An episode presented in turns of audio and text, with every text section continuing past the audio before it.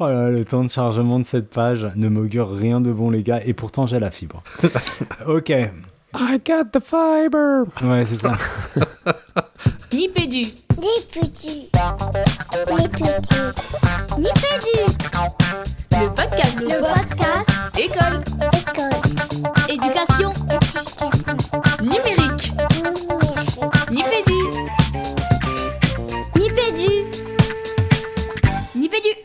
Bienvenue dans Nipédu, Nipédu saison 11, épisode 1, épisode 01, donc le tout premier de, de cette nouvelle saison qu'on espère aussi riche que les précédentes. hein. En tout cas, il n'y a pas de raison. Euh, pour les fidèles auditeurs, vous allez voir quelques petits ajustements, des réglages fins, des, des petites nouveautés, qui sait. Pour les nouveaux qui viennent nous écouter, bah bienvenue hein, chez Nipédu. Ici, euh, on décrypte les transformations de l'école. En tout cas, on essaye. On essaye. Euh, donc, dans cette émission, un thème indispensable, on a reçu une demande 10 sur 10, comme on dit. On n'a pas eu besoin de disserter longtemps pour s'accorder. Pour s'accorder, on a bien disséqué le sujet. On va traiter euh, bah, la thématique des 10 sous quelques coutures, tout en précisant, comme toujours, on n'est pas expert hein, dans ce domaine. On a des choses à dire, on a des, des expertises, mais on n'est pas expert du domaine. Donc, euh, à la sauce, euh, à la sauce Nipédu. Alors, la sauce Nipédu, j'en ris d'avance, la sauce Nipédu, c'est quoi? Bah, allez, je vous les présente, parce qu'ils sont là derrière leur micro. Moi, je vois les sourires, vous les voyez pas, c'est normal, c'est du, du podcast. Allez, je commence par ma droite.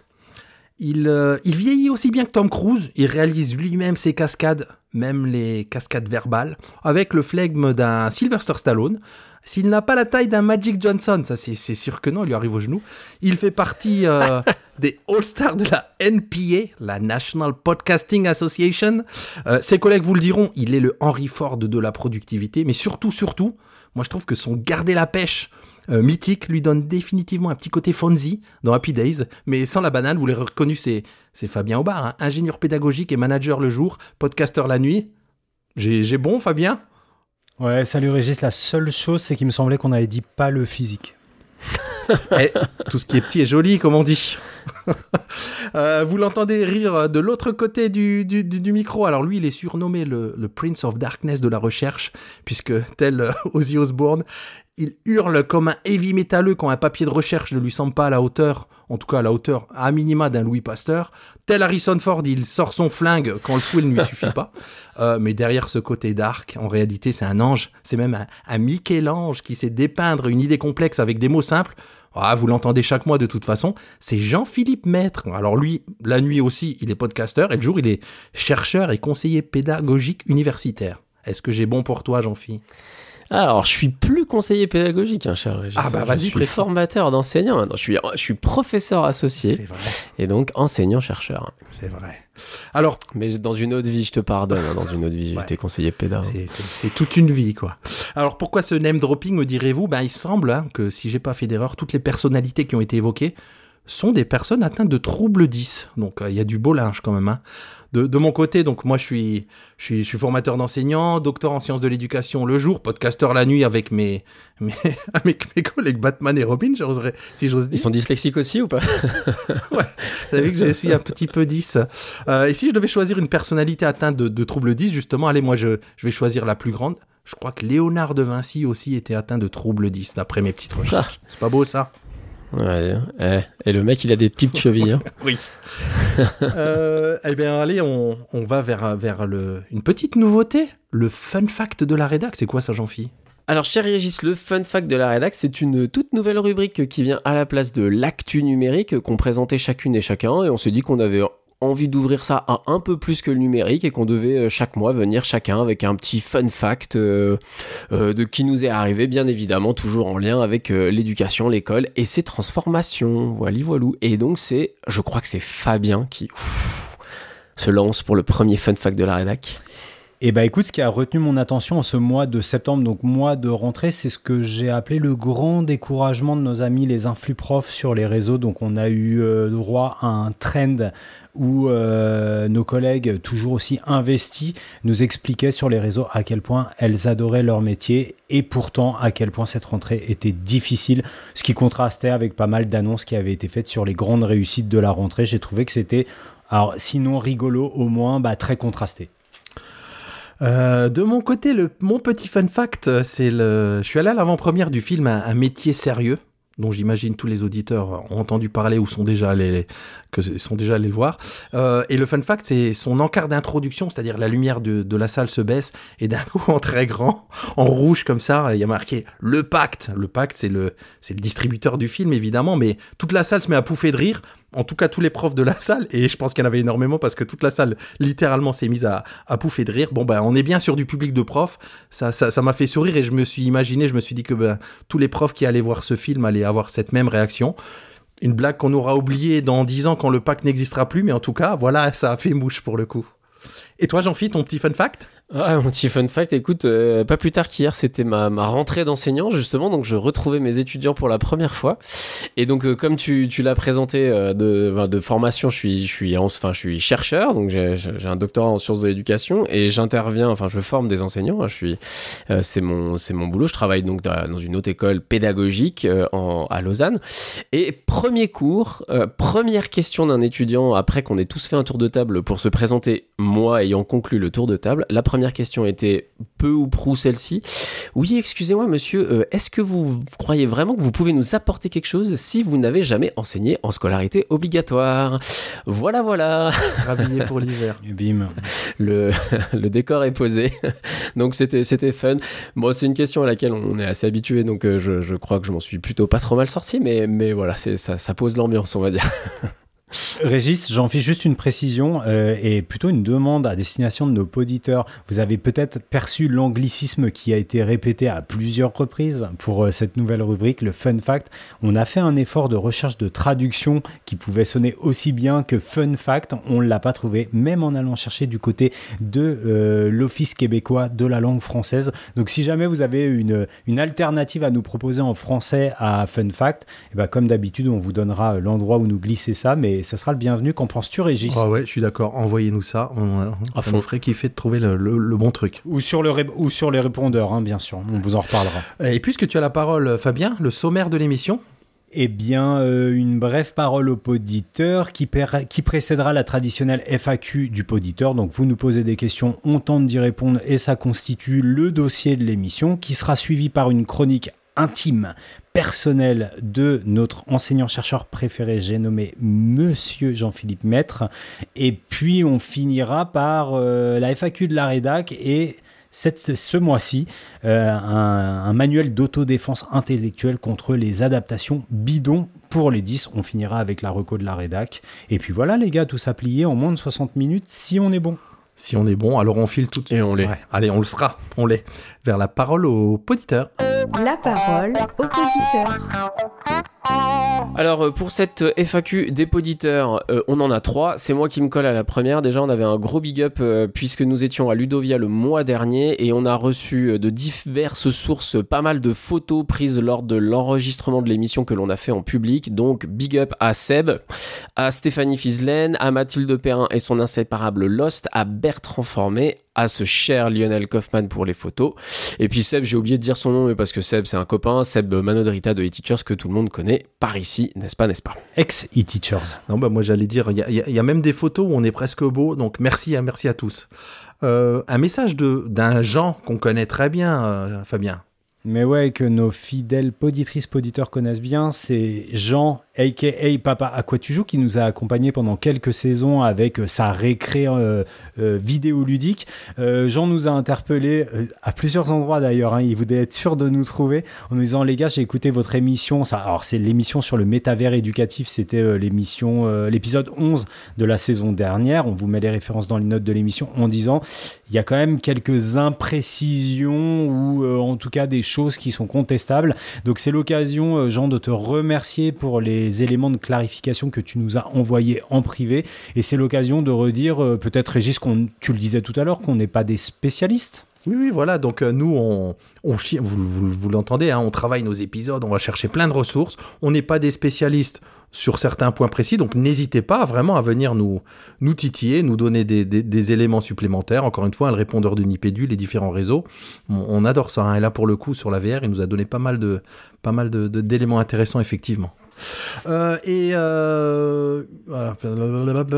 Euh, toujours parole au poditeur, plutôt, une, vraie actu pour le coup. Ludovia BE, le, festival des pédagogies numériques qui a lieu du 1er au 3 novembre 2023 à Spa. Ça fait rêver rien rien qu'en disant ça. Donc, si vous êtes enseignant, formateur, chercheur et tech, simple curieux du numérique éducatif, situé dans le, allez, on va dire le triangle Dunkerque, Paris, Strasbourg, c'est un joli triangle. C'est vraiment le Ludovia à ne pas manquer si vous n'en avez encore fait aucun ou si vous avez envie de découvrir ce que c'est. Donc, euh, c'est véritablement un festival, hein, pour le coup, puisque les, les participants, ils viennent pour euh, bah, participer aux différents ateliers, euh, des contenus proposés et créer euh, leur parcours personnalisé, euh, pour les rencontres et les échanges entre collègues, bref, tout ce qui fait l'ADN d'un Ludovia. Donc on vous met le lien dans les notes de l'émission pour l'inscription et tout le programme détaillé qui est ultra riche. Et on salue forcément les copains de la team belge Franck et, et Sébastien. Franck Tienbrun et Sébastien Reiners. Euh, allez, allez vraiment mater le programme détaillé, euh, ça vaut le coup d'y aller, hein, pour de vrai. Trop bien, ça donne envie. Et c'est parti pour la FAQ des poditeurs. La FAQ du poditeur.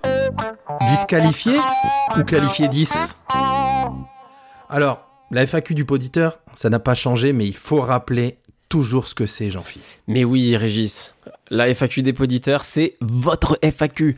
Si vous avez une question école, éducation, numérique, formation, recherche qui vous taraude et qui vous empêche de dormir, surtout, surtout, réveillez-vous, levez-vous, prenez votre petit téléphone, allez vous connecter sur Internet, vous allez sur le petit répondeur, vous allez euh, sur euh, le petit WordPress, sur Twitter, pardon, sur X. Euh, vous nous laissez, alors sur X une, petite balise Ask Nipédu. Sur le répondeur, vous appuyez sur le bouton, vous nous laissez votre question. Nous, on bosse dessus euh, le mois suivant ou le mois d'après.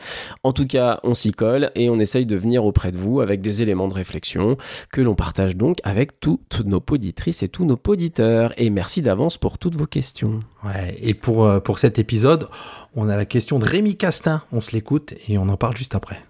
Une question posée sur X, anciennement Twitter, en date du 22 août 2023, par Rémi Castin, pseudonyme, arrobas Rémi Castin. Contenu du message. Hello Nipédu, y a-t-il eu, parmi les nombreux épisodes, un épisode consacré au trouble 10 Alors, ouais, une question très succincte. hein. Allez, on vous donne quelques éléments de cuisine interne. Donc, euh, Rémi, il nous a mis ça euh, bah, sur, euh, sur, sur notre compte, sur le compte Twitter de Nipédu, hein, tel quel. Alors, nous, comme ben, on est un média de l'audio, on a envie de l'audio. Donc, quand ça se passe comme ça, on, envoie un petit message privé à la personne. On dit Hey, tu voudrais pas nous poser la question à l'oral pour qu'on puisse la mettre dans, dans l'émission? On n'a pas eu de réponse de Rémi, en tout cas pas dans les temps, je vais le dire comme ça. Donc, on a choisi de l'oraliser justement en servant d'un petit outil qui pourrait servir pour les 10, de, de, de texte. Et il se trouve qu'aujourd'hui même, hein, à l'heure de l'enregistrement de cet épisode, il y a quelques heures, il nous a donné un peu plus d'éléments en disant Eh les gars, au fait, euh, j'ai pas eu le temps de, vous poser la question. Moi, tout ce que je voulais, c'était un épisode sur les 10. Puis il nous a donné quelques éléments euh, qu'on va pas vous donner là, mais ce qui l'intéresse notamment, c'était autour de, la dysphasie pour des raisons un petit peu, un petit peu personnelles. Mais c'est une façon de vous dire n'hésitez pas à nous laisser vos messages par écrit, par répondeur. Euh, nous, on est avides de ça et on a construit tout l'épisode autour de cette Simple question de Rémi, est-ce que vous avez un épisode sur les 10 Bien sûr que non, donc on va en produire un tout de suite.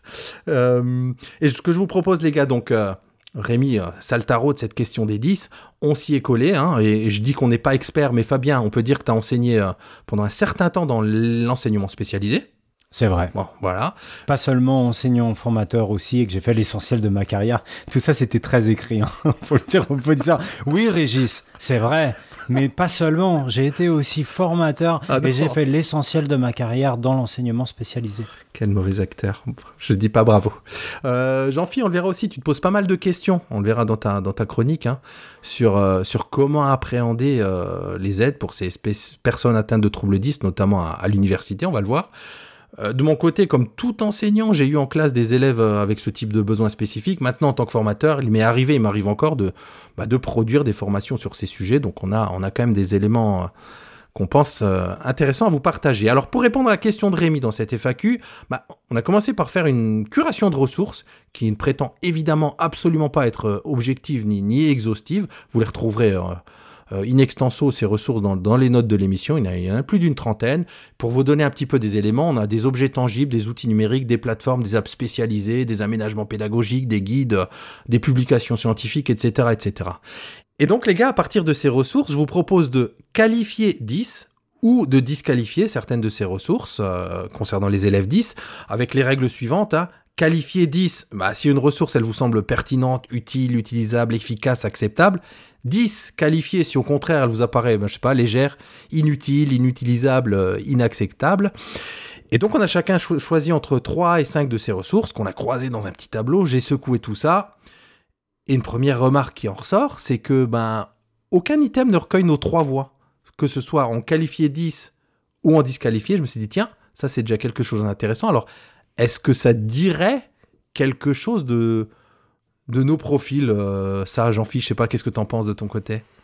Ah, écoute, euh, notre Fabien dirait qu'il faut toujours montrer les coutures. euh, Moi, je vous avoue que j'ai aimé. En fait, vous, vous comment dire, dans la manière dont on a procédé, on est chacun passé les uns après les autres à qualifier ou disqualifier un certain nombre de trucs. Moi, déjà, je suis venu me positionner sur celles sur lesquelles vous vous étiez positionné.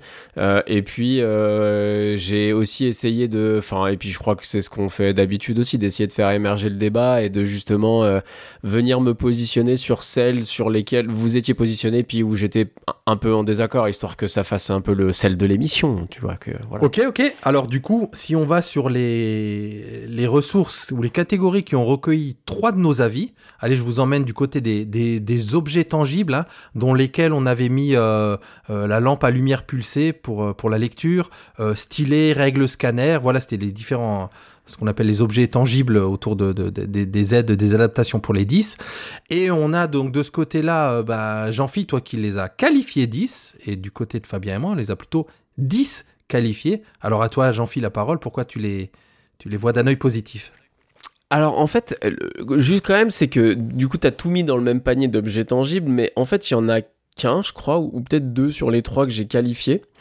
Euh, et pas les trois, et donc c'est pas les objets tangibles en tant que tels. En fait, je crois que le critère que j'ai utilisé ici, c'est celui, et je crois que c'est surtout pour la règle scanner de, euh, de l'objet tangible qui permet à l'élève de récolter du matériel qu'il aura le temps de retravailler ensuite. C'est-à-dire que quelque chose qui permet de l'asynchronie, en fait, enfin, euh, L apostrophe asynchronie. C'est pour ça que typiquement, la, la lampe à lumière pulsée, typiquement, elle est dans les objets tangibles, mais je crois que je l'avais disqualifiée parce que là, pour le coup, euh, j'étais plus sceptique. Mais du coup, c'est ça qui a présidé au choix de certains objets tangibles, c'est cette idée des objets. Bah, en l'occurrence, la règle scanner, euh, bah voilà, elle prend en photo euh, ce que ce que l'élève ou même, enfin, l'individu lui fait scanner. Et puis, c'est des trucs qu'il peut reprendre après. Donc, c'était plus cet argument-là qui m'a fait choisir les choses comme ça. Toi, tu l'as disqualifié, je crois, Fabien, du coup? Ouais, la plupart des objets tangibles, sauf la petite, la petite réglette 10 en carton, parce que pour une raison simple, c'est le coût. Euh, le coût, on est sur plusieurs centaines d'euros, et si je me mets en position d'un enseignant, il y a déjà bah, euh, la trésorerie disponible pour acheter ce matériel, c'est extrêmement compliqué. Et puis, euh, le mode de promotion qui est fait de ces outils a souvent un, un effet déceptif derrière lorsqu'on passe à l'utilisation. Donc quand tu prends le coût, quand tu prends le peu de garantie qu'on va avoir sur l'impact de l'outil en fonction de l'utilisateur, on y reviendra peut-être sur la, dans la, la troisième rubrique de cette émission. Euh, voilà, moi je suis assez peu convaincu, en tout cas c'est pas vers ce genre de- d'adaptation euh, que je vais me tourner en premier.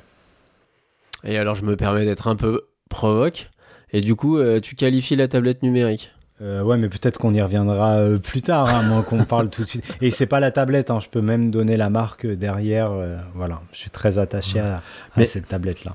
Mais moi, je veux bien prendre ton, ton, ton lancement, Jean-Philippe, parce que moi, pour le coup, j'ai disqualifié ces objets tangibles justement à cause de la tablette numérique, on va dire, hein, pour avoir testé ces règles scanner, euh, le, le, le pen de, de, de, de, scannage et ce genre d'outils. La première remarque que je me fais, je me dis, mais un smartphone ou une tablette, mais il fait tout ça, et bien plus que ça, et en un seul clic, quoi. Prendre une photo avec reconnaissance de texte, c'est tellement plus simple que passer une règle scanner ou un, ou un stylet. Donc pour le coup, ça nous amène effectivement à la, à la tablette numérique, où ça s'inverse. Fabien et moi, on les a l'a qualifié 10. Toi, Jean-Philippe, tu l'as plutôt disqualifié. Alors, puisque, puisque Jean-Philippe a quand même lancé là-dessus, Fabien, pourquoi? Euh, ah bah moi, parce que l'iPad, déjà, parce que dans le cadre de mes, de mes missions d'enseignant spécialisé, j'ai travaillé avec des iPads, hein, et j'insiste sur la marque, avec tout ce que peut offrir de manière native en termes d'accessibilité le l'iOS euh, iPad. Et puis, euh, Régis, bah, même argument que toi, hein, en sachant que, que toutes ces solutions, elles vont venir, euh, elles vont venir intégrer. Euh, parce que j'avais lu sur un article que je mettrai dans les notes de l'émission en espérant pouvoir le retrouver, mais là je pourrais vous citer ni le titre ni l'autrice de l'article, mais que c'est un objet qui peut suivre euh, longtemps dans une scolarité euh, un élève. C'est-à-dire que là, typiquement, tu vois, sur une, une lumière pulsée ou un iPad, il n'y a pas une grosse différence de prix. Mhm. Et euh, on a vu le côté, le côté complètement couteau suisse de l'iPad et en plus la manière dont ça peut suivre un élève qui présente des troubles spécifiques des apprentissages dans sa scolarité. Euh, à partir du moment où on n'a pas géré le problème de la flotte d'iPad et qu'on est sur un objet individuel, je trouve que euh, on a beaucoup plus d'agilité en tant qu'enseignant. Donc moi, je, enfin, c'est même pas une première place du podium. C'est pour moi un iPad, ça surclasse tout le reste. Et j'ai aucun intérêt. J'ai rien chez Apple. Vous savez que là, on vient de rencontrer des problèmes avec des produits Apple depuis, euh, depuis un certain nombre de minutes. Donc non, non, c'est pas de la promotion de produits Apple, c'est que vraiment, vraiment, l'iPad, il surclasse euh, tous les autres pour moi, incontestablement. Quoi. Par le côté couteau suisse et durabilité de, et tangibilité de, de, de, de la proposition. Quoi. Alors que toi, Jean-Philippe, tu l'as disqualifié. Est-ce que Fabien t'a convaincu ou, ou pas? Ouais, un petit peu. Bah, en fait, si tu veux, c'est juste que ouais, je pense que je l'ai disqualifié pour des raisons qui ont trait à son usage euh, indépendamment des élèves avec des difficultés 10. Euh, dans le sens où euh, je trouve que j'en ai un peu marre de ce refrain des tablettes vont sauver tout le monde. Quoi. Alors peut-être qu'en l'occurrence, là, ça m'a embarqué sur un truc que je connaissais peu. Enfin, tu vois, donc là, je, je, je, je, ne peux que être convaincu parce que, de par son expérience de, de ce que Fabien vient de dire, notamment sur les applis natives et ce genre de choses. Mais c'est vrai que, enfin là, en tout cas, c'est le cas en Suisse, quoi. On équipe tous les élèves de tablettes et de machin en disant que ça va tout sauver. Donc c'est euh, un peu ça qui m'a fait donner ce- cet avis-là, mais que euh, du coup, de par l'intervention de Fabien, je prends conscience, c'était assez décontextualisé euh, par rapport au thème de l'émission finalement. Ouais, juste, juste pour finir avec ça, pour illustrer, hein, moi, ma, grosse période d'utilisation de l'iPad, c'était entre 2010 et 2014. Donc, tu vois, on était encore sur des iPad 2. Et, pourtant, euh, tu vois, de l'élève euh, qui était non lecteur, là, on parlait des, si on parle de besoins spécifiques euh, au sens large, de l'élève non lecteur jusqu'à l'élève de, on va dire, fortement dyspraxique en lycée agricole ou en. Et ben, franchement, l'iPad, il faisait vraiment le boulot pour, pour tous les mômes. Donc, moi, je suis un, enfin, je suis un convaincu. Demain, je reviens à l'iPad sans problème si je dois accompagner des élèves TSA. Ouais. Trouble, spécifique des apprentissages et pas trouble du spectre autistique, bien sûr. Précisé. Euh, on passe du côté des, des, des, des ressources, des catégories qui ont recueilli deux de nos avis. Et on a une publication scientifique du côté du, CNESCO, alors que je vais nommer en entier, mais vous aurez le lien dans les notes de l'émission. hein. Numérique et apprentissage scolaire, quelle fonction pédagogique bénéficie des apports du numérique? Donc, qui a été rédigé par, André Tricot, avec notamment un chapitre spécifique sur euh, faciliter l'accès euh, à l'école et, à l'apprentissage pour les élèves à besoins éducatifs particuliers. Toi, Jean-Phi, ça y est, t'as as mis un trait dessus, t'as disqualifié. Ouais, mais là encore, alors attends, il faut que je me remette dedans. Euh, en fait, ce qui m'a.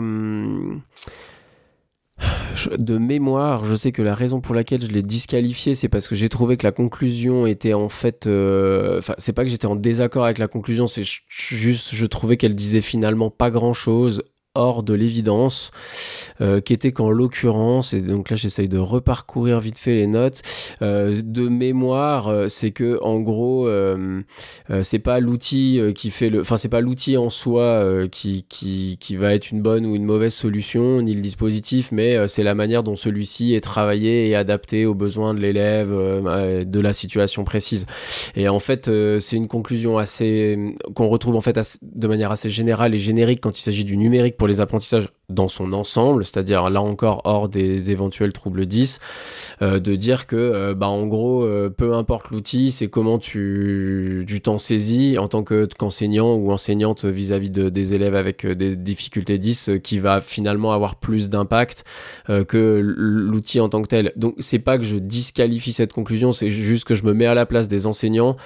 Finalement, ça dit pas grand-chose de comment je me saisis de ces outils, de quels outils je vais chercher et puis de quels sont euh, le, le panel d'usages possibles et, et dans lesquels je vais pouvoir euh, piocher, tenter, euh, voilà. euh, puis on aura l'occasion d'y revenir un petit peu plus. Hmm.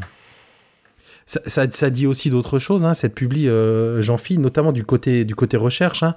Je sais qu'il dit que, en fait, les, les, les, les, les- recherches montrent que pour ces outils numériques sur les élèves à besoins spécifiques, il y a des résultats très encourageants, des effets positifs, quelle que soit la stratégie, compensation, contournement ou et rééducation. Et, il dit, alors je l'ai- relevé la phrase parce qu'elle m'a vraiment marqué, et je vous la cite, le, plus surprenant dans le domaine est qu'il y ait relativement peu d'outils alors que la preuve de leur efficacité est souvent apportée. Donc tu vois, il y a un espèce de, de paradoxe. Il dit, bah, quand on étudie euh, ces outils-là, ils fonctionnent très très bien, sauf un, il y en a peu. Et puis la deuxième chose, c'est pas dit là, mais j'ai en mémoire, il dit aussi que bah, c'est leur euh, utilisabilité quelque part, hein, leur ergonomie qui n'est pas toujours des plus efficaces pour les enseignants. Donc il suffit pas de faire des, outils en gros efficaces euh, dont on sait que la recherche montre que ça marche sur les élèves. Encore faut-il que les enseignants puissent les prendre en main convenablement. Donc tu vois, il y a aussi- ce côté, ce côté recherche que je trouvais intéressant pour le coup, et c'est pour ça que moi je l'ai mis en, qualifié. Euh, toujours dans les catégories avec deux avis, on a les aménagements pédagogiques avec notamment ce qu'on appelle les aménagements raisonnables qu'on a tous les deux, euh, tous les deux qualifiés, Fabien.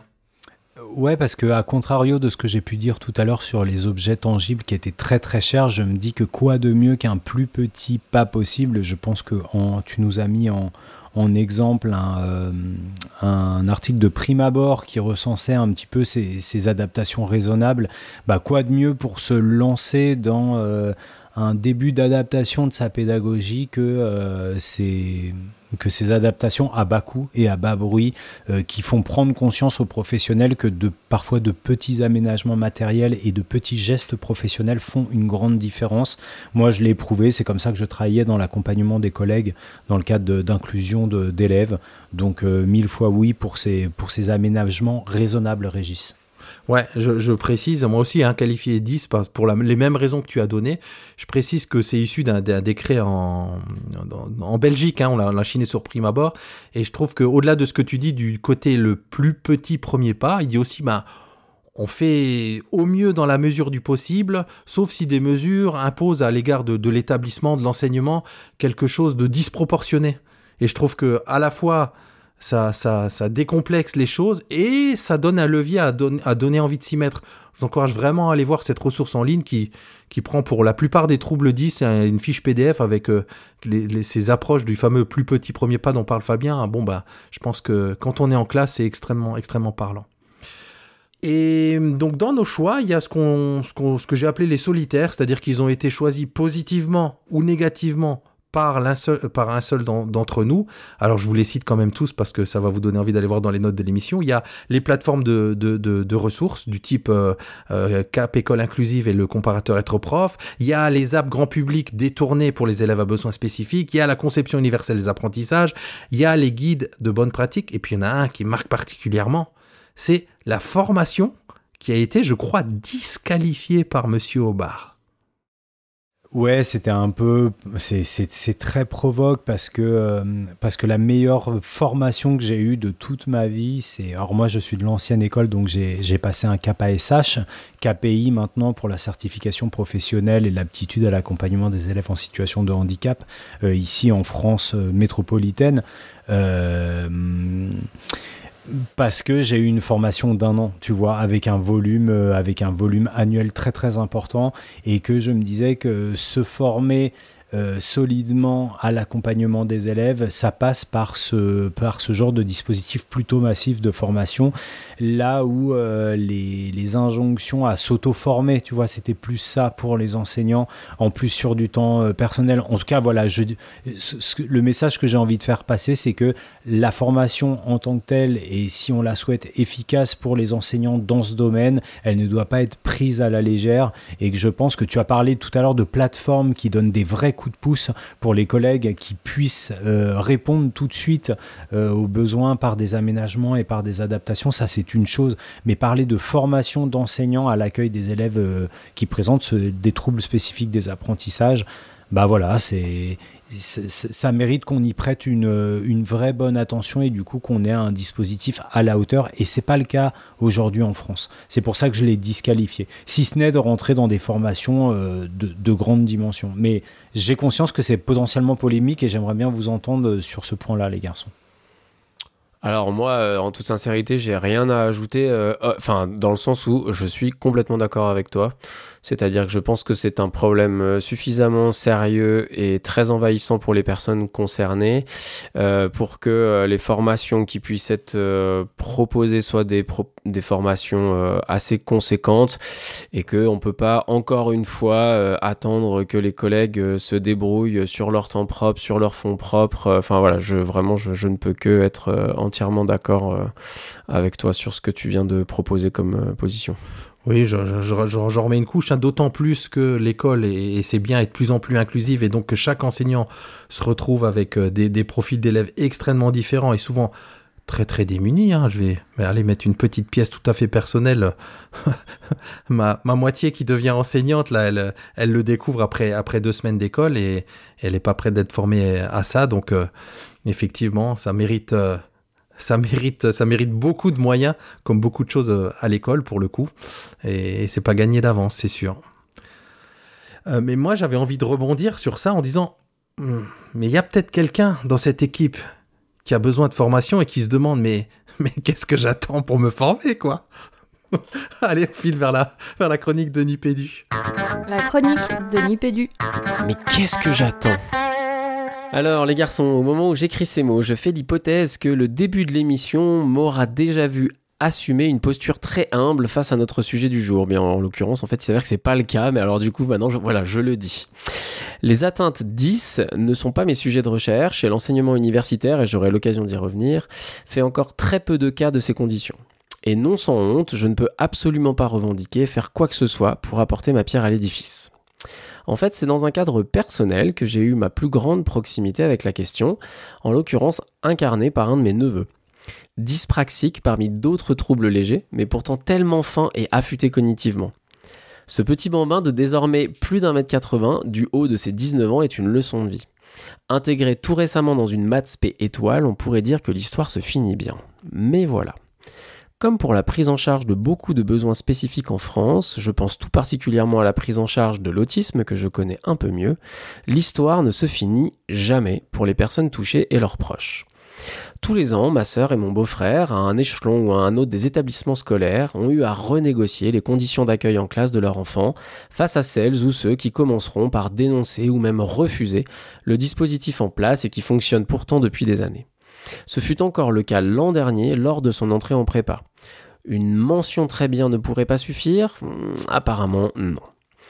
Pour écrire cette chronique, j'ai replongé mon nez dans le dossier Les 10 dans la classe, publié par les cahiers pédagogiques en mars-avril 2019. Une de ses nombreuses forces est de donner la parole à tous les actrices et acteurs de la question. Personnes atteintes de ces troubles, enseignantes et enseignants, parents, professionnels médicaux, paramédicaux, chercheuses et chercheurs, bref, un rassemblement de voix qui évoque, je cite, des scolarités épuisantes, un chemin de croix, seulement deux belles années dans une vie d'élève, un renoncement à isoler les variables pour tenter de comprendre comment la complexité fait système différemment pour chaque individu, ou encore un sentiment de décalage particulièrement fort entre les notes et le travail fourni. Bref, être 10, c'est dur, et cela ne disparaît pas. Alors que les aides, oui. Le travail de ces dernières décennies s'est en effet beaucoup concentré sur les degrés primaires et secondaires, avec un double effet presque contradictoire. Comme mon neveu, de plus en plus d'élèves 10 accèdent ainsi à de hauts niveaux d'études, le premier effet que l'on peut applaudir.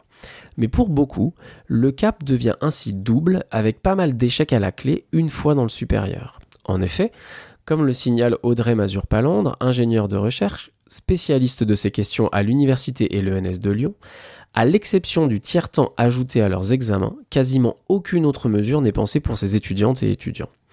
À tel point qu'un étudiant 10 sur 2 semblerait préférer ne pas se déclarer au service universitaire idoine, ce qui tend d'autant plus à invisibiliser leur présence aux yeux des universitaires. Comme on peut l'inférer de toutes les difficultés énoncées plus haut, ce qui ressort du dossier des cahiers pédagogiques est aussi que, dans les premiers cycles, ce ne sont finalement pas des recettes toutes faites qui aident les élèves 10. Ça se saurait. Mais comme en témoignent les articles de Mike Noppel, conseiller pédagogique ASH, ou encore de Fabrice Pila, Cyril Delay et Erwan Le Poitvin, tous trois enseignants, c'est la mise en place de dispositifs locaux construits grâce à un travail d'équipe qui semble le plus porteur. Autrement dit, On parle de solutions qui prennent en compte la particularité des atteintes des élèves, leur tempérament, leurs points forts, mais aussi les ressources à disposition, l'engagement des collègues, le temps, bref, du sur-mesure, et qui, à nouveau, semble retomber sur la bonne volonté des petites mains enseignantes. Pas surprenant qu'ils puissent ensuite être réticents à voir ces élèves arriver dans leur classe. Et si à cela on ajoute le besoin de s'informer, se former, au milieu de tous les discours non consensuels sur ces questions, on comprend vite la gageure. Alors, mon coup de chapeau. Mon coup de chapeau à ces élèves, à leurs parents, leurs enseignantes et enseignants, les formatrices et formateurs de ces derniers, les professionnels de la santé ou de la recherche qui œuvrent à leur mieux-être. Et pour finir, la seule question que m'inspirent mes propres mots, les garçons, seriez-vous en mesure de m'expliquer ce que je peux bien attendre pour prendre en compte ces étudiantes et étudiants dans mes amphithéâtres? Bon bah, fin de chronique en forme de magnifique transition vers la FAQ de la rédac. La FAQ de la rédac. Autodéfense contre les adaptations bidons. Ni vu ni connu, Régis avait lâché dans l'épisode 3 de la saison 9 une petite phrase qui depuis ne m'a pas quitté. On l'écoute. Le titre est super évocateur, elle dit non, les polices 10 n'aident pas les, les élèves 10 justement. Et l'article qui cite, c'est celui de, de Lydie Batilly de 2020. On salue Lydie qui a été une des premières invitées de Nipédu. C'est notre orthophoniste numérique et euh, notre orthogeek. Mais avant d'aller plus loin, on va peut-être euh, rappeler, Jean-Philippe, si tu en es d'accord, ce qu'est euh, la police Open Dyslexique. Tout à fait. Alors, euh, notre source est Wikipédia, j'ouvre les guillemets. Open Dyslexic est une police d'écriture open source destinée à faciliter la lecture pour les personnes dyslexiques. Elle a été créée et publiée dans sa première version en décembre 2011 par Abelardo Gonzalez et dérive de la police Bitstream Vera Sans. En fait, je trouve ça vraiment génial de disposer de cette émission pour revenir sur, euh, sur cet article et sur le fait que Régis avait, relevé cette remarque parce que la, la police euh, Open 10, c'est une des adaptations euh, compensatoires la, la, plus, la plus utilisée.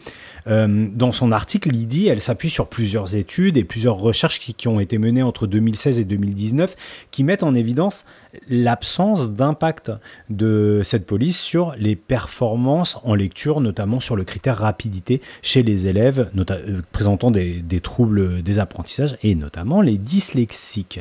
Euh, elle, dit, elle dit, elle dit, elle nuance, elle dit que, que son article n'a pas pas une valeur scientifique, mais que son intention, c'est de diffuser des résultats de recherche euh, qui lui semblent importants euh, dans la pratique, euh, chez, les chez les dyslexiques eux-mêmes, leurs familles, les orthophonistes, les enseignants et plus largement toutes les personnes qui ont envie d'aider des personnes dyslexiques à lire de manière plus fluide.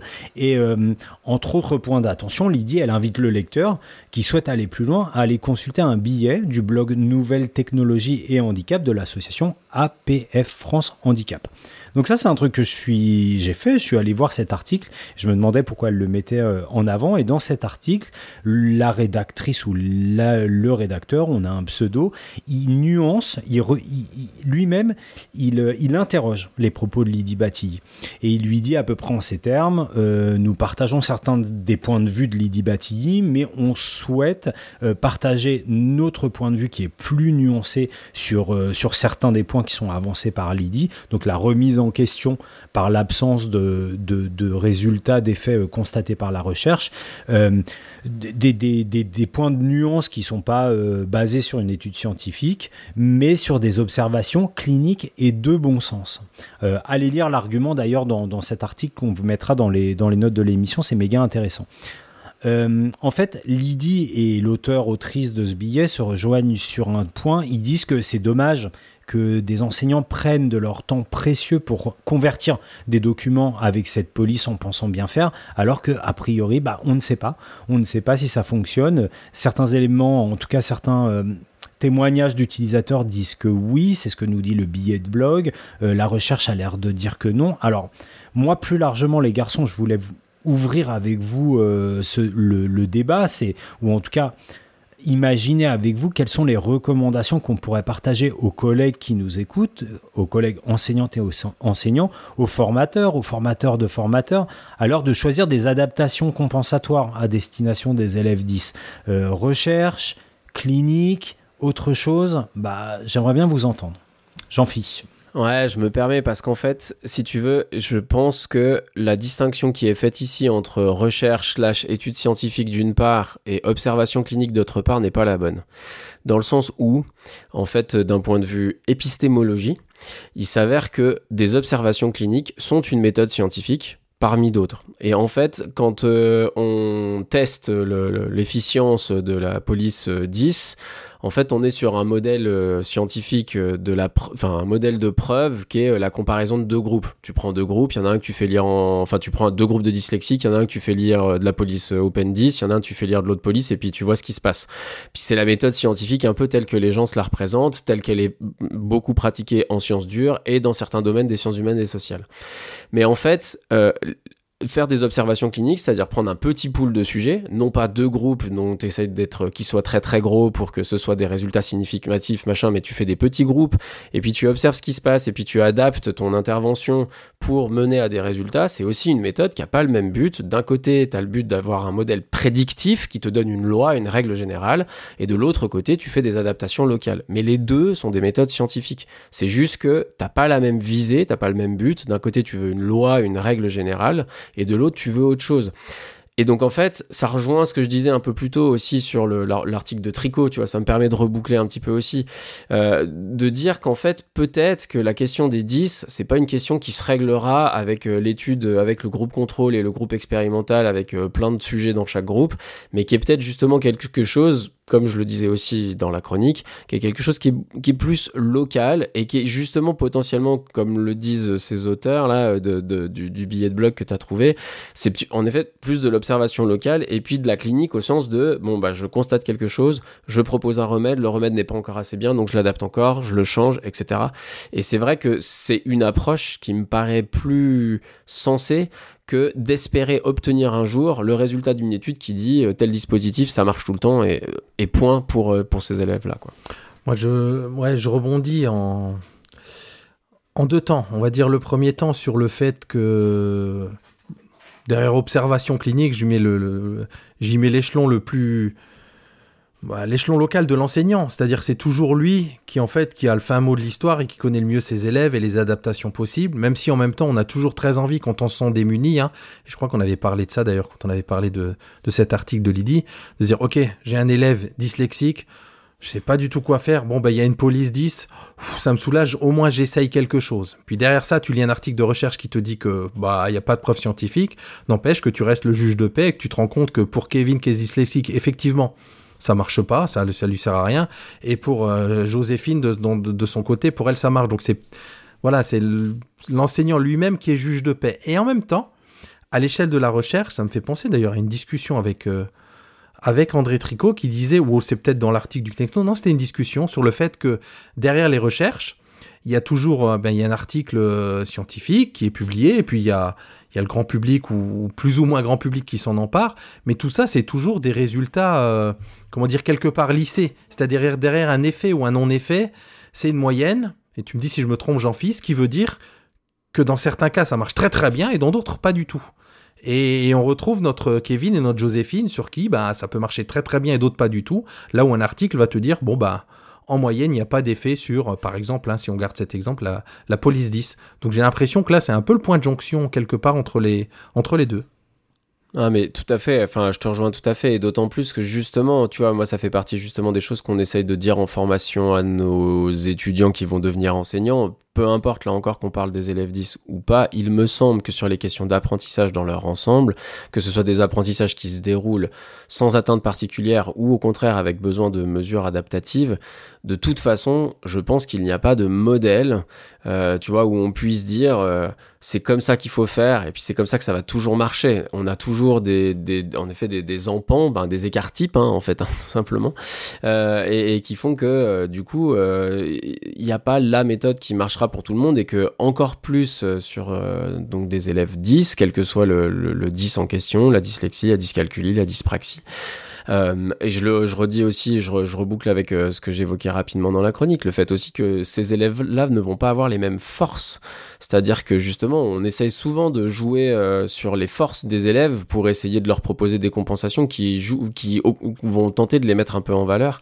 Et là aussi, c'est des ressorts sur lesquels il faut s'appuyer et qui seront pas les mêmes et qui nous inciteront donc à faire appel à différents types de, mesures compensatoires. Alors c'est intéressant que tu remettes l'élève au centre du débat, Jean-Phi, parce que en interrogeant des personnes autour de moi qui accompagnent des élèves euh, à besoins spécifiques ou des élèves qui présentent des troubles des apprentissages, euh, il y a plusieurs témoignages qui ont convergé vers des études, des études québécoises qui, datent du début des années 90 autour d'un concept qu'on appelle euh, l'autodétermination.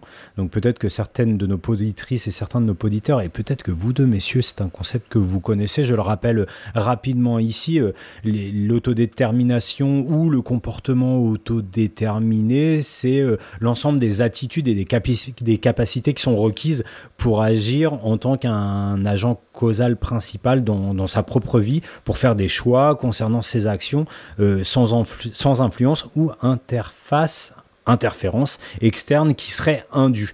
Et en gros, cette, cette autodétermination, elle implique quatre car- caractéristiques que sont l'autonomie, l'accomplissement de soi, l'autoréalisation et l'autorégulation. Tout ça euh, pour dire quoi?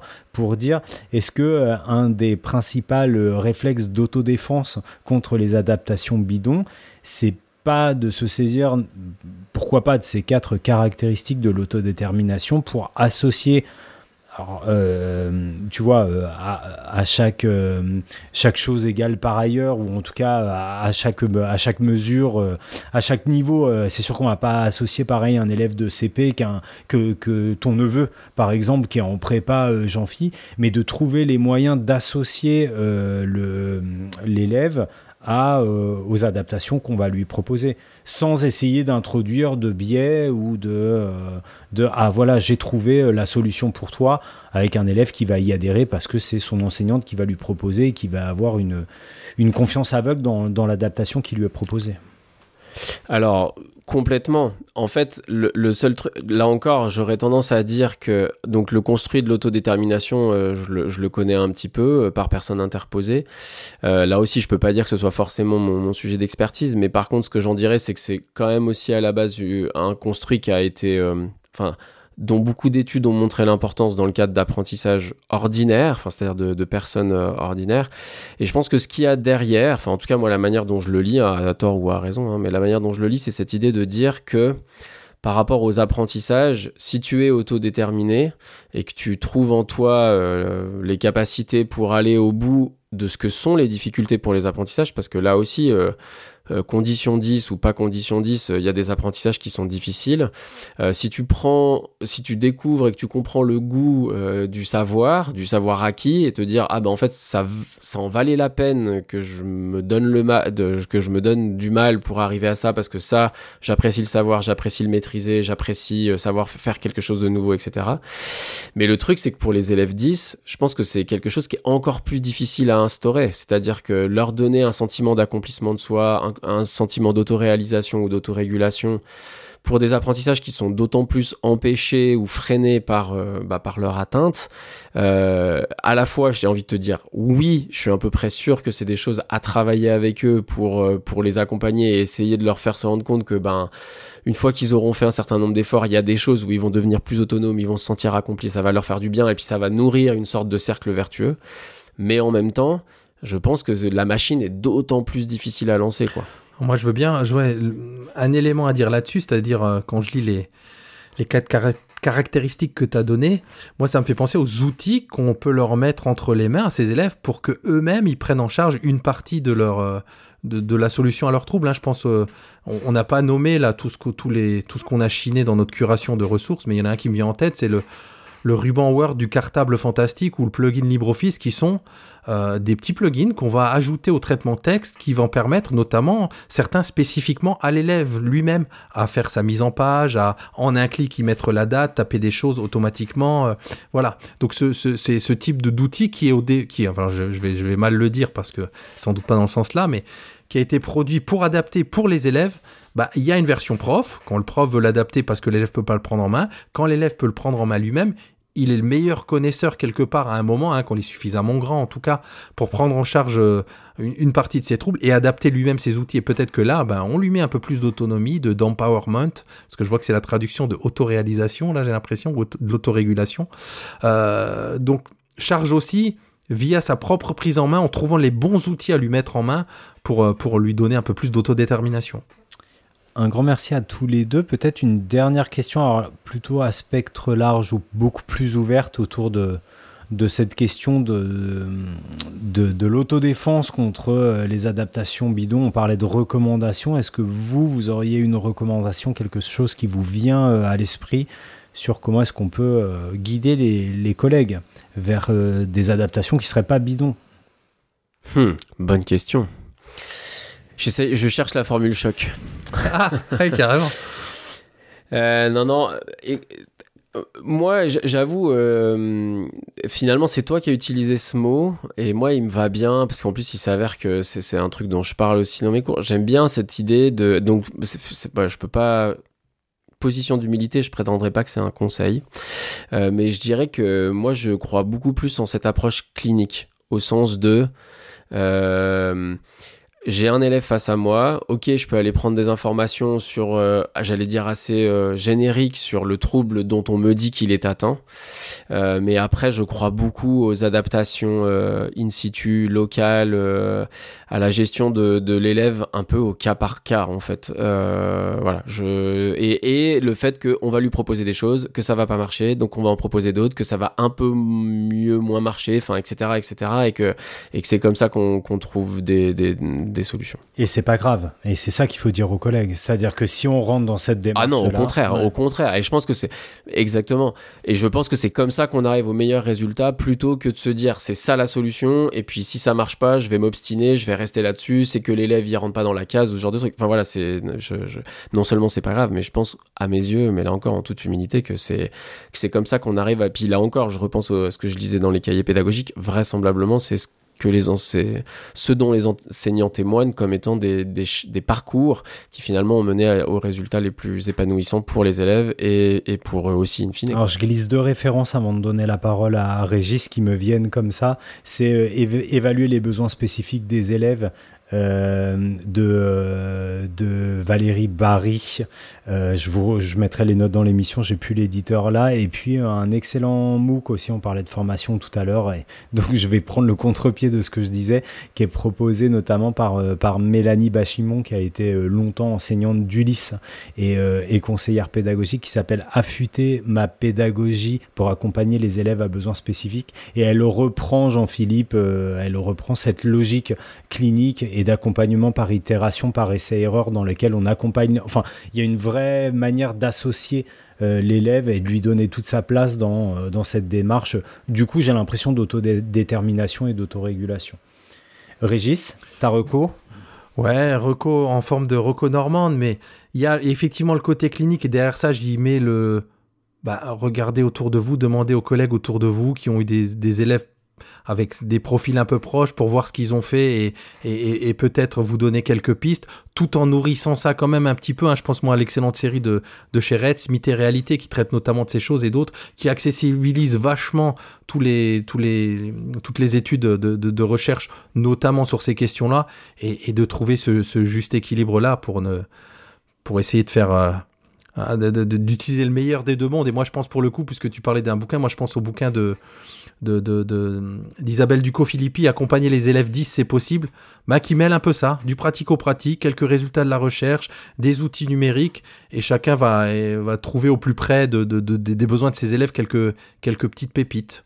Et elle, pour le coup, voilà, elle travaille dans la SH depuis longtemps, elle est regardée aussi sur les réseaux, elle partage euh, très très régulièrement des pépites sur ces sujets-là. J'espère qu'on aura réussi à outiller Rémi autour de sa question Ouais. qui nous a conduit à, à faire ces, ces développements, on espère pas trop longs, pas trop pénibles autour de, de- de l'accueil des élèves, euh, des élèves 10 pour le dire trivialement. Je te redonne la parole Régis pour nous propulser vers la fin de l'émission. Et ben c'est parti, on file vers la reco de la rédac. La reco de la rédac. Alors, reco de la rédac. Et ben, on va rester dans le thème, hein, comme d'habitude, pour les, j'ai envie de dire, pour ceux qui écoutent les Ni- Nipédu pour la première fois. Vous avez vu qu'on déroule un fil autour d'une thématique et on y va jusqu'à la reco. Donc, euh, allez, Jean-Phi, une reco dans le thème de l'émission? Ouais, alors c'est- euh, une reco, euh, on va dire dans, dans le thème au- au, hum, des, des personnes à besoins spécifiques, mais là pour le coup euh, qui va un petit peu plus loin. C'est juste que très récemment, euh, euh, quelques, je crois quelques jours avant qu'on décide de se lancer dans ce- cette thématique-là pour cette émission, j'avais revu, parce que je l'avais vu lors de sa sortie au cinéma, le film Hors Norme d'Éric Toledano et Olivier Nakache. Et si on te demande comment tu es venu? En métro. En passant par quelle station? Saint-Lazare. Et ensuite? Port de Champéret. Yes Je vais tout déchirer. Bah, J'espère bien. Enfin, euh, pas tout quand même, hein. euh, que, que, que moi, qui me parle beaucoup, euh, que je trouve qu'est un très beau film qui met en avant ces situations extrêmement précaires d'associations qui donnent euh, toute leur énergie euh, à la prise en charge et à l'accueil de personnes à besoins spécifiques, sans accréditation, sans soutien, euh, hormis le fait que les services publics surchargés font appel à eux pour les soulager des personnes qu'ils n'arrivent pas à accueillir et qui pour autant sont mis sous pression euh, euh, des règlements, ce qui là encore euh, peut paraître assez normal, mais donc cette espèce de paradoxe où on a en fait des structures d'accueil qui sont à la fois euh, pas soutenues et en même temps auxquelles on fait appel de manière tout à fait euh, officielle et transparente. Euh, voilà, un message assez indispensable dans ces, bah, dans des situations euh, difficiles pour les familles, difficiles pour ces professionnels qui donnent euh, absolument tout et euh, en toute humanité, avec beaucoup d'humilité comme euh, Eric Toledano et Olivier Nakache savent le faire quand ils se saisissent d'un sujet. Donc voilà, un très beau film auquel j'ai assez facilement pensé par concours de circonstances lorsqu'on a préparé cette émission. Voilà, voilà. Bon, une reco hors norme. Toi aussi, Fabien? Bah écoute, euh, non, justement, une reco normée de mon côté, puisqu'on a parlé des, des, polices de caractère avec euh, Open Dyslexique. Et moi, j'ai tout de suite pensé à un épisode de l'excellent Code à changer. hein. Vous avez l'habitude de nous entendre citer cette excellente émission de excellent podcast de Xavier Delaporte. Et moi, je repense à un épisode de février 2023 qui s'intitulait La typographie, ce qu'on voit, ce qu'on ne voit pas. Et c'est pour ça que la typographie m'a toujours intéressé. Comment les textes apparaissent sur nos écrans, comment s'y affiche le texte, le sens. Bon alors, ça fait un peu pompeux de dire ouais, la typographie m'a toujours intéressé, surtout qu'en fait j'y connais que dalle. Et euh, c'est euh, l'auteur de dont le nom m'échappe du livre Typothérapie fragment d'une amitié typographique qui est au micro de Xavier Delaporte euh, parce que pour cet auteur euh, la typo euh, ça relève du soin Euh, il dit que pour bien mettre en page un texte il faut beaucoup d'empathie il faut avoir envie de faire du bien à cet autrui qu'est le lecteur en rendant le texte le plus agréable possible en rendant en tout cas la rencontre avec le texte la plus agréable possible avec ce, que, ce que ce texte trimballe de signification. J'aime bien cette émission, c'est une approche qui est hyper poétique, philosophique, historique et technologique avec toutes les dimensions euh, de la typographie qui est, vraiment un univers fascinant. Régis, tu parles typo toi aussi? Bah ouais, je vais rester dans l'univers fascinant, mais du coup, comme une typo, ça s'écoute, mais ça se regarde surtout, je crois, Fabien. Donc moi, c'est un épisode de la série euh, Netflix Abstract, l'art du design. C'est le deuxième de... C'est le 8... Attends, euh, non, pardon, je dis une bêtise. Il y a deux saisons de 8 épisodes de, de 45 minutes sur tous les designs, hein, peinture, photo, architecture, jouets et la typographie. Donc euh, c'est le dernier épisode de, la saison 2 de quelqu'un que je connaissais pas, Jonathan Eufler, euh, donc autour des polices typographiques. Et là, pour le coup, euh, bah, il y a tout un aspect historique aussi et vintage sur l'analyse des, des polices typographiques. Mais ce qui est hyper intéressant, c'est comment une typo, et notamment numérique, elle, se construit et tout ce qu'on ne voit pas en fait, c'est-à-dire euh, l'espacement entre les lettres qui doit jouer selon la taille de la police, etc. Il y a plein de détails comme ça qui mêlent à la fois le technique et l'artistique. Enfin, j'ai adoré cette série, l'art du design, et notamment cet épisode. Et, ben on arrive au bout de cette émission. Et on vous donne pas les off parce que on, a eu des petits problèmes techniques que vous n'avez pas vus. C'est ça qui est génial. Euh, pour le coup, le thème du prochain épisode, donc pour le mois de octobre, on va vous parler de l'équipement numérique personnel des enseignants et peut-être plus. Si vous avez aimé l'émission, ou si vous n'avez pas aimé l'émission, allez le dire, venez nous le dire sur les réseaux X, anciennement Twitter, comme on dit maintenant, euh, sur LinkedIn aussi, venez nous le dire, vous trouvez nos comptes, peut-être pas Jean-Phi qui, qui se cache, qui n'est pas se cache, je suis pas là, l'embêtez pas. voilà. Et sur Insta, Fabien, deux endroits sur Insta. Enfin, deux façons en tout cas. Euh, bah ouais, en deux façons, mettez le hashtag Nipédu dans votre post pour parler d'émission ou alors vous adressez directement à carabas77 parce que c'est moi euh, l'ambassadeur Insta de cette Ah, émission. vous allez voir, c'est un sacré influenceur. Ouais, ouais. Sinon, hashtag AskNipédu, un peu, un peu partout, n'hésitez pas si vous avez une question euh, qui vous taraude, comme le dit si bien Jean-Phi. Et si on, vous pouvez vous donner un. Si vous voulez nous filer un tout petit coup de main, il y a un truc qui se fait bien, on l'entend dans, dans pas mal de podcasts et ça nous donne envie de le faire aussi. Bah, recommandez Nipédu à deux personnes autour de vous. Voilà. Euh, aussi simple que ça. Si vous aimez bien, ça coûte pas grand chose, mais nous, ça nous apporte beaucoup. N'hésitez pas à nous mettre des étoiles, des commentaires sur votre plateforme de streaming préférée, tout plein d'étoiles. On vous dit pas comme les autres quand même de mettez-nous en- obligatoirement 5, mais mettez des étoiles. Et, et dites-le nous. Et dites-le nous aussi sur le répondeur de Nipédu, parce qu'on kiffe de plus en plus à l'idée d'entendre vos voix et de les passer euh, euh, dans l'émission pour le coup. Euh, on en a quelques-uns déjà dans les tuyaux pour les prochains épisodes. Donc le répondeur de Nipédu, c'est dans les notes de l'émission, il y a un petit bouton. Allez-y, foncez. Bon, en tout cas, À dans un mois. à dans un mois, les gars. Et d'ici là, même si c'est l'automne, gardez la pêche. Et crachez le noyau.